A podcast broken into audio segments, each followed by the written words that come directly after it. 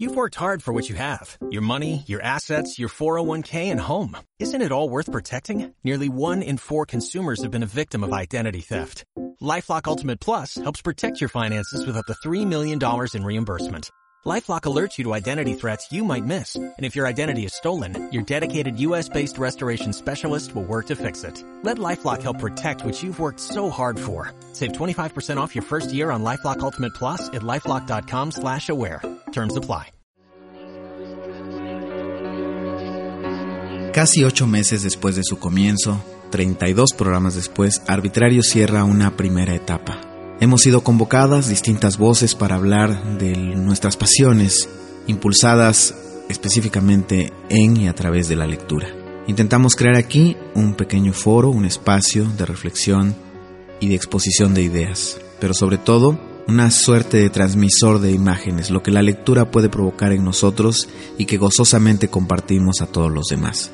Si el ejercicio fue exitoso, si no logró sus objetivos, la última palabra la tienen ustedes, amigos radioescuchas. Por lo pronto, en este último programa decidimos reunirnos nuevamente las voces que hicimos arbitrario durante 32 emisiones para reflexionar un poquito sobre el quehacer que nos tocó realizar y desarrollar en el programa. En primera instancia nos reunimos Carlos Romo, Guadalupe Ángela y Oscar Javier Martínez en torno a la mesa de la cabina de radio de la Feria Radio en la 34 Feria Internacional del Libro de Oaxaca el pasado sábado 8 de noviembre en la Alameda de León. Posteriormente obtuvimos los testimonios de otros colaboradores que no pudieron estar presentes, Charlie Secas, Raimundo Gómez y desde Budapest, Araceli Mancilla. Hoy vamos a escuchar algunas de estas reflexiones y vamos a dejar la puerta abierta para que en una próxima oportunidad volvamos a convocarnos y a convocarlos a este espacio arbitrario de la libertad la lectura, la reflexión y la alegría. Un abrazo para todos los que nos siguieron, muchísimas gracias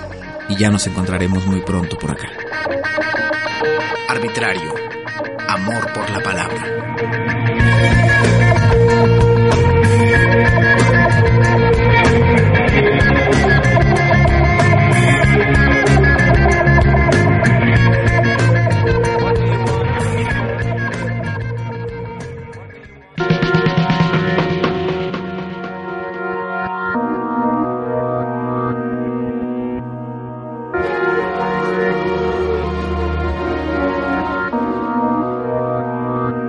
Siempre me ha gustado la ciencia. Creo que es una forma en la que podemos organizar, ordenar nuestro pensamiento.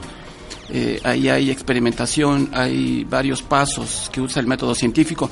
Entonces, a mí me gustó mucho esta oportunidad de una especie de ventana en la que tú podías divulgar eh, el conocimiento que otras personas, que en este caso científicos o divulgadores de la ciencia, han plasmado en sus libros. Entonces, para mí ha sido una experiencia muy importante porque además de que a veces lees y después grabas el programa y después lo escuchas, tienes una comprensión más amplia. Entonces eh, ha sido una realimentación más importante y yo me he encontrado con personas, con amigos que han escuchado el programa y les ha gustado. Entonces creo que la ciencia o el conocimiento científico o la curiosidad científica es parte de un acervo que tenemos que tener. La lectura de buenos libros me ha dado muchas alegrías, pero también me ha dado muchas inquietudes, dudas y emociones.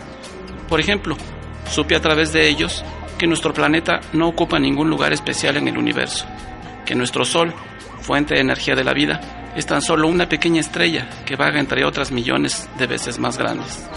También, gracias a la lectura, me enteré que los seres humanos no tenemos un origen divino, ya que descendemos de otras criaturas y que nuestra evolución es muy reciente, quizás unos 200.000 años atrás.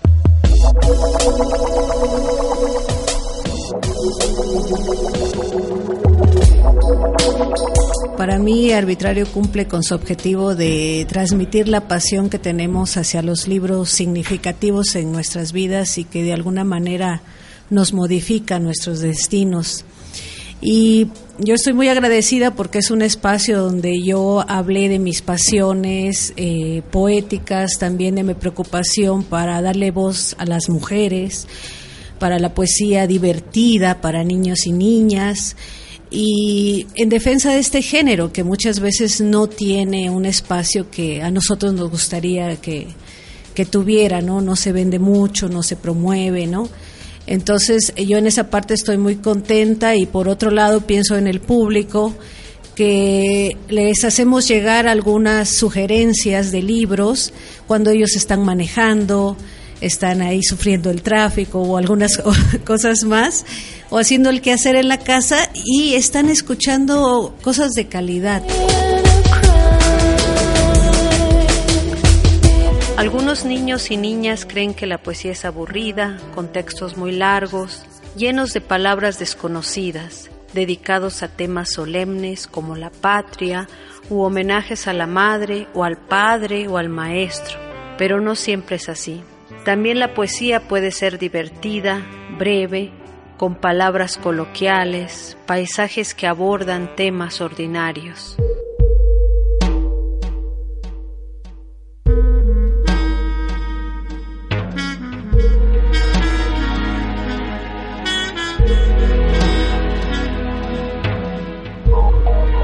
En arbitrario cada uno tocó sus temas de la manera que quiso, de la manera que deseó, por eso un poco la idea y el nombre del programa, ¿no?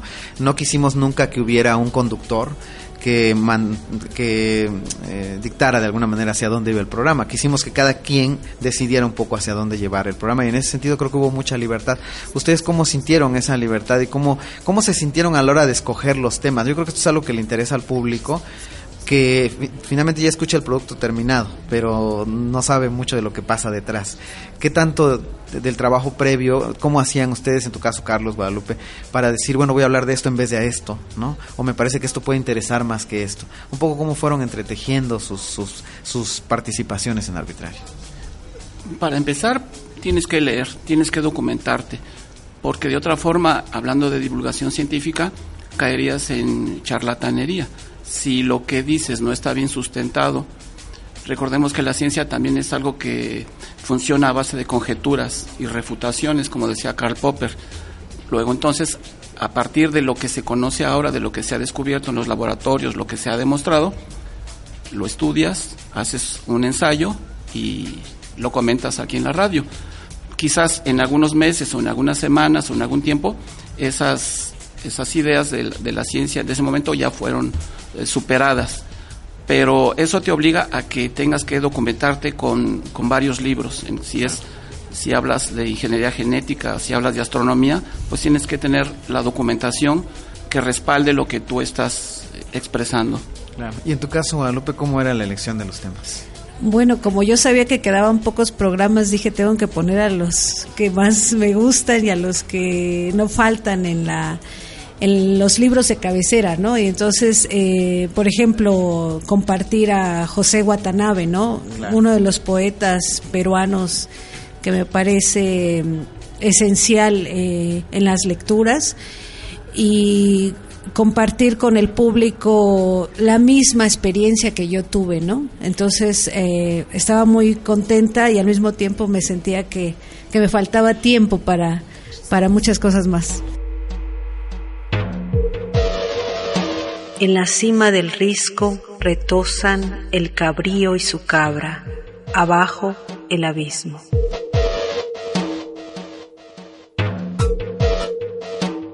Arbitrario.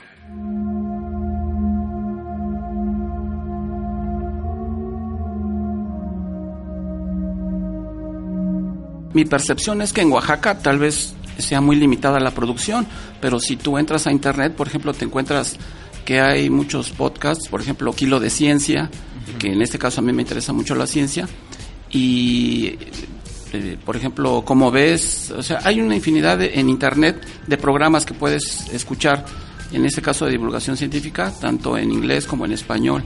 Entonces yo creo que sí hay.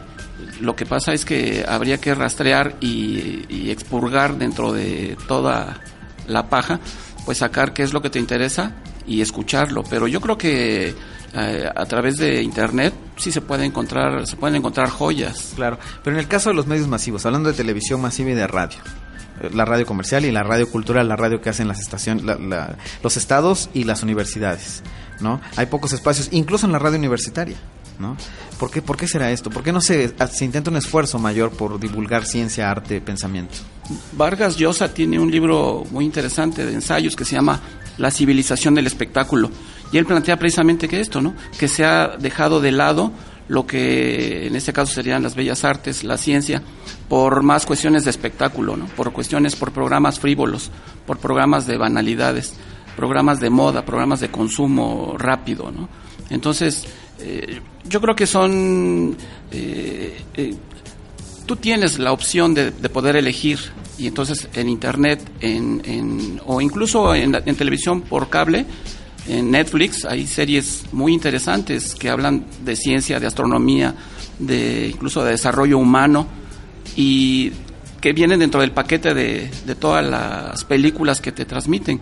Pero creo que de ahí puedes tú extraer, en mi caso que vuelvo a repetir, me gusta la ciencia, programas interesantes. Pues yo creo que son muy pocos los espacios, eh, principalmente aquí en Oaxaca y bueno, a nivel nacional, pues son contaditos también los espacios donde se habla de literatura, ¿no? Y yo creo que también es porque la literatura no es un fin mercantil, ¿no? Entonces, eh, ahorita también se le da prioridad al fácil entretenimiento, a cuestiones hasta eh, programas sobre estupidez, o sea, se divierte uno con la estupidez del otro. Hay un elogio de la estupidez. Exactamente. Entonces, eh, al no ser un fin mercantil, yo creo que no se le da la prioridad que debe tener porque la literatura nos forma, ¿no? Nos hace vernos, es un espejo, ¿no?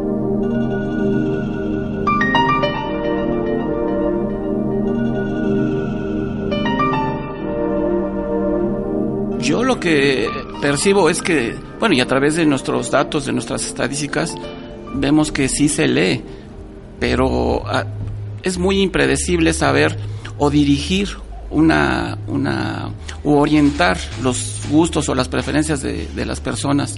Hay algunos libros que los editores apuestan que va a ser un éxito y no se vende. Y por quienes decían, no, pues hagan un tiraje de mil mil libros y resulta que ya llevan 20 reimpresiones y se sigue vendiendo, se sigue vendiendo. Entonces es muy impredecible, es muy difícil poder hacer un bestseller. O sea, prefabricar un bestseller es muy difícil. Y lo que sí vemos es que se vende, se vende bastante.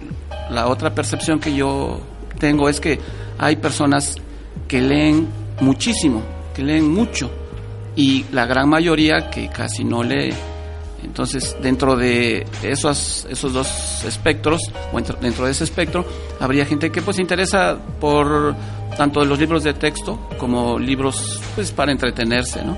Pero son pocos en realidad las personas que leen mucho y que yo diría libros que les aportan, libros que con los que aprenden.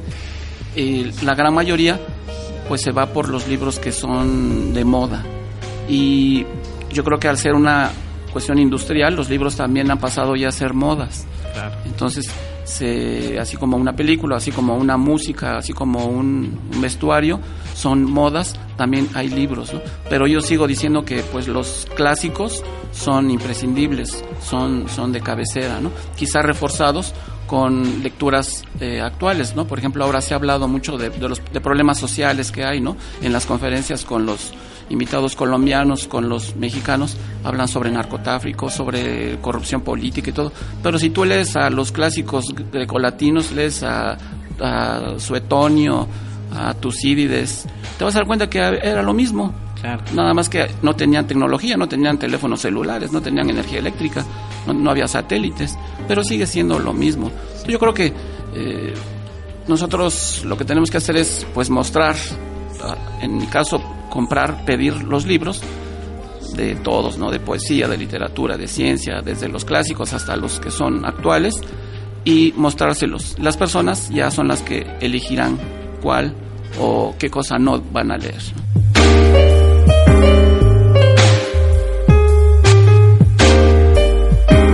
Yo pienso que hacer un programa como este, traer los, los libros, la feria al corazón de la ciudad, es un gran logro y es un gran paso porque a veces leemos, eh, nos volvemos lectores por chiripa. Me parece que es cuando pasas por ahí y alguien está leyendo algo, por ejemplo, el libro que me tocó presentar este sobre la muerte del hijo de Piedad Bonet, ¿no? Entonces pasas por ahí y resulta que se te murió una persona muy cercana y sientes que ese libro te abraza y entonces empiezas a leer ese y luego un libro te lleva a otro y así, ¿no? Entonces yo creo que hay que dar como escenarios, hay que eh, ofrecer al público escenarios de lectura y ya quien se quede como lector, pues bienvenido a este mundo.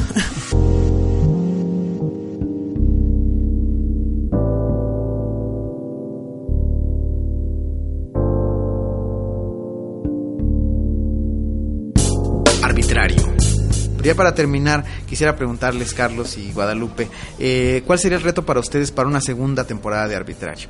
Una vez que hemos hecho 32 programas, que hicimos dos conversaciones, eh, dos mesas en donde nos sentamos y hablamos de los lugares de la lectura, hablamos del sitio que ocupa la lectura en la sociedad actual, eh, ¿cuál sería el reto personal y colectivo para una segunda temporada de arbitrario? Estudiar más. Yo creo que no hay otra más que estudiar más, aprender y yo creo que ahora el, conocimiento es, es explosivo, es este es eh, crecimiento enorme, tanto de lo microscópico como de lo macro. Entonces, eh, por desgracia, no todas las personas tienen acceso a, esta información porque a veces el costo o la velocidad con la que llegan los libros no, no es la adecuada. Entonces creo que nosotros podemos, al mismo tiempo que aprendamos, podemos divulgar y, y, hacer que se interesen por la lectura. ¿no? Ahora mismo aquí en la, en la feria tenemos libros de ciencia muy, muy interesantes, pero la feria termina el 16 de noviembre y algunos de estos libros pues ya regresan a las, a las editoriales. Entonces, algunos otros pues los volveremos a pedir para tenerlos en las librerías. Incluso Almadía también está distribuyendo otros sellos, algunos sellos de España, de Argentina, que no se consiguen eh, tan fácilmente, ni siquiera en el DF. Claro, claro. En tu caso, Guadalupe, para una segunda temporada, ¿qué nos regalarías? A mí me gustaría presentar más voces de mujeres, escritoras, poetas, porque me parece importante que las mujeres lectoras nos encontremos en esas protagonistas, ¿no? Por ejemplo, Alice Munro, que que no es una feminista declarada, pero casi todas las eh, protagonistas de sus obras son mujeres de diferentes edades, ¿no? Y entonces ahí nos vemos, nos identificamos o no, queremos ser esa o no queremos ser esa mujer que está ahí, pero nos nos abraza, nos abraza este, estos libros de, de Alice Munro. Entonces me gustaría presentar poetas mujeres de Latinoamérica.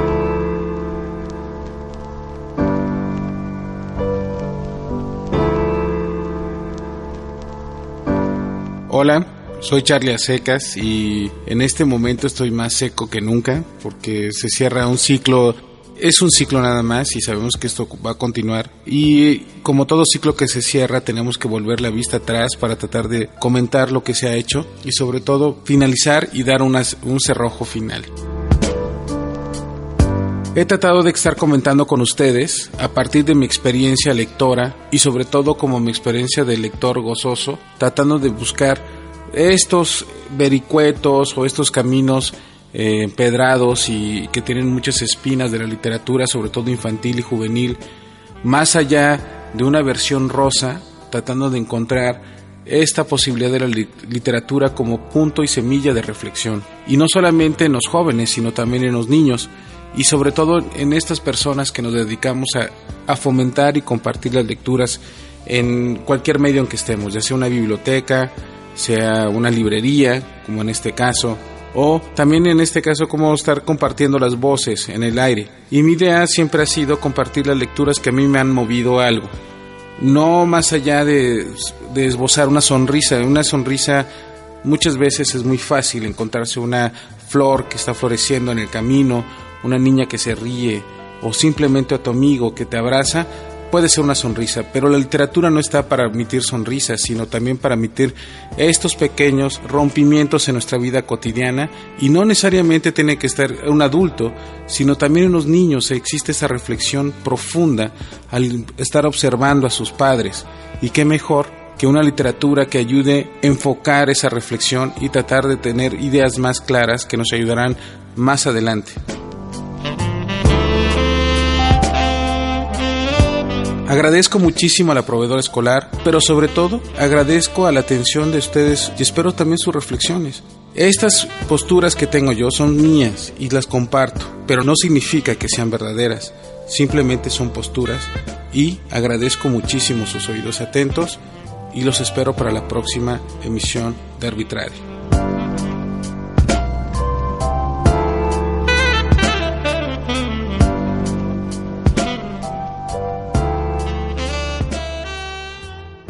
Arbitrario.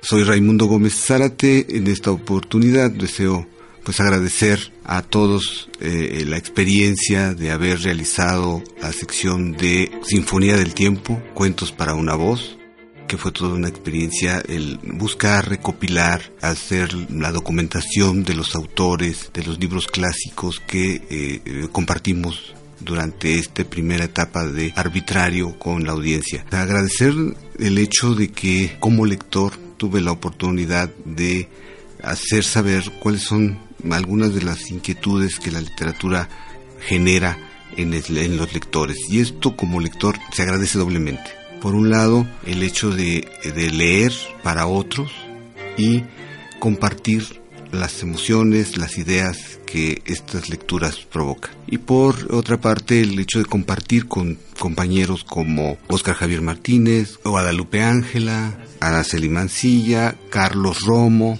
y Charlie Aseca, que eh, cada uno desde la perspectiva que abordó la literatura y, la lectura fue proponiendo poesía o novela o cuentos o ciencia que de alguna manera van eh, influyendo en el lector.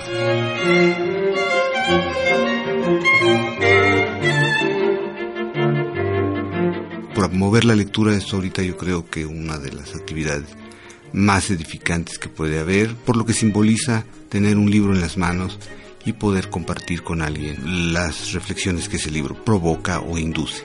Yo espero que exista una segunda versión, una segunda edición de Arbitrario, que podamos volver a coincidir, usted que nos escucha y nosotros que estamos de este lado tratando de seducirlo en la lectura. Y en esta segunda versión, pues proponer otras opciones, otras versiones de lo mismo que a mí me ha llamado la atención, que es el, género breve, el cuento breve o la minificción.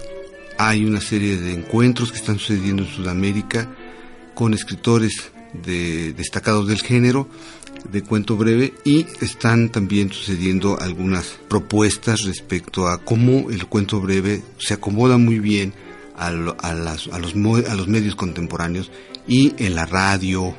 en México hay ya otros programas que buscan promover el género eh, de una manera directa. Y lo interesante que está ocurriendo es un poco la epistemología, el análisis literario de este género. Y pues ojalá en esta segunda versión tengamos la oportunidad de que eh, usted pueda compartir todas estas reflexiones, además de los cuentos que están escribiendo jóvenes en Oaxaca, en México, en América Latina principalmente. Espero que nos volvamos a encontrar en la próxima versión.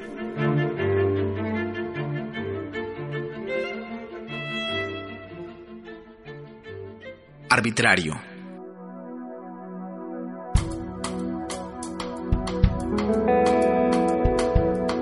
Amigos, soy Araceli Mancilla despidiéndome de ustedes durante nuestra última mesa. Soy poeta y esta ha sido una rica oportunidad para compartirles mi pasión por la poesía. He querido en estos meses darles cuenta de la diversidad de temas, texturas y preocupaciones con que se arma la poesía en nuestra lengua y en otras que han sido traducidas a ella. Porque la poesía es asunto que tiene que ver con una experiencia total de la vida, y no preciosismo de palabras, como piensan algunos. He querido traerles a escritores que encarnan lo que Octavio Paz llamó la otra voz con que se manifiesta la realidad de la poesía. Algunos de nuestros poetas, mujeres y hombres, son autores reconocibles de la literatura contemporánea. Otras y otros vienen del pasado, o sus obras han estado resguardadas fuera de los reflectores de la fama por distintas circunstancias. En todos los casos, su obra expresa la ambición de encontrar o crear caminos hacia una belleza superior de lo humano a través del lenguaje. Doy gracias al equipo de producción de Arbitrario y a mis compañeros colaboradores por estar unidos con amistad, entusiasmo y mucha alegría en esta aventura. Hasta pronto.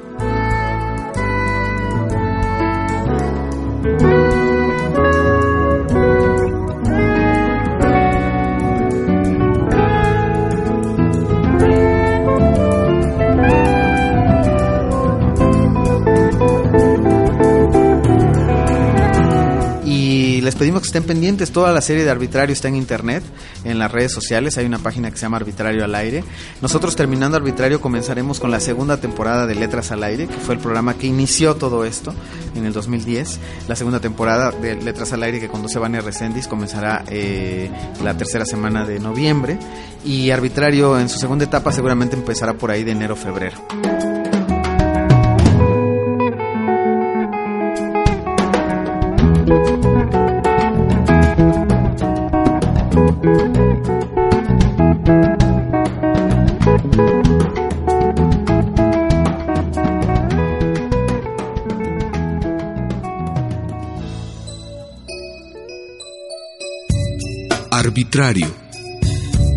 Es una realización de proveedor escolar de Oaxaca para la Corporación Oaxaqueña de Radio y Televisión.